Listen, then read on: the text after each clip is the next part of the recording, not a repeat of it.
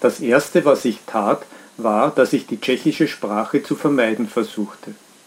Während des ersten Monats schrieb ich meinen Freunden auf Tschechisch und las tschechische Nachrichten im Internet.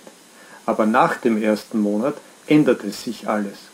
Fast alles, was ich machte, war auf Englisch. Lesen, schreiben, hören und sprechen. Ich sprach nur mit meinen Eltern auf Tschechisch, einmal pro Woche und das war alles, was ich auf Tschechisch machte. Ich muss sagen, dass es mein größter Wunsch war, den ich bis dahin hatte. Ich wollte die Barriere zwischen mir und dem Sprachenlernen überwinden und ich war entschlossen, alles dafür zu tun. Okay, ich hatte diesen Wunsch, aber wie sollte ich eine Sprache erfolgreich lernen?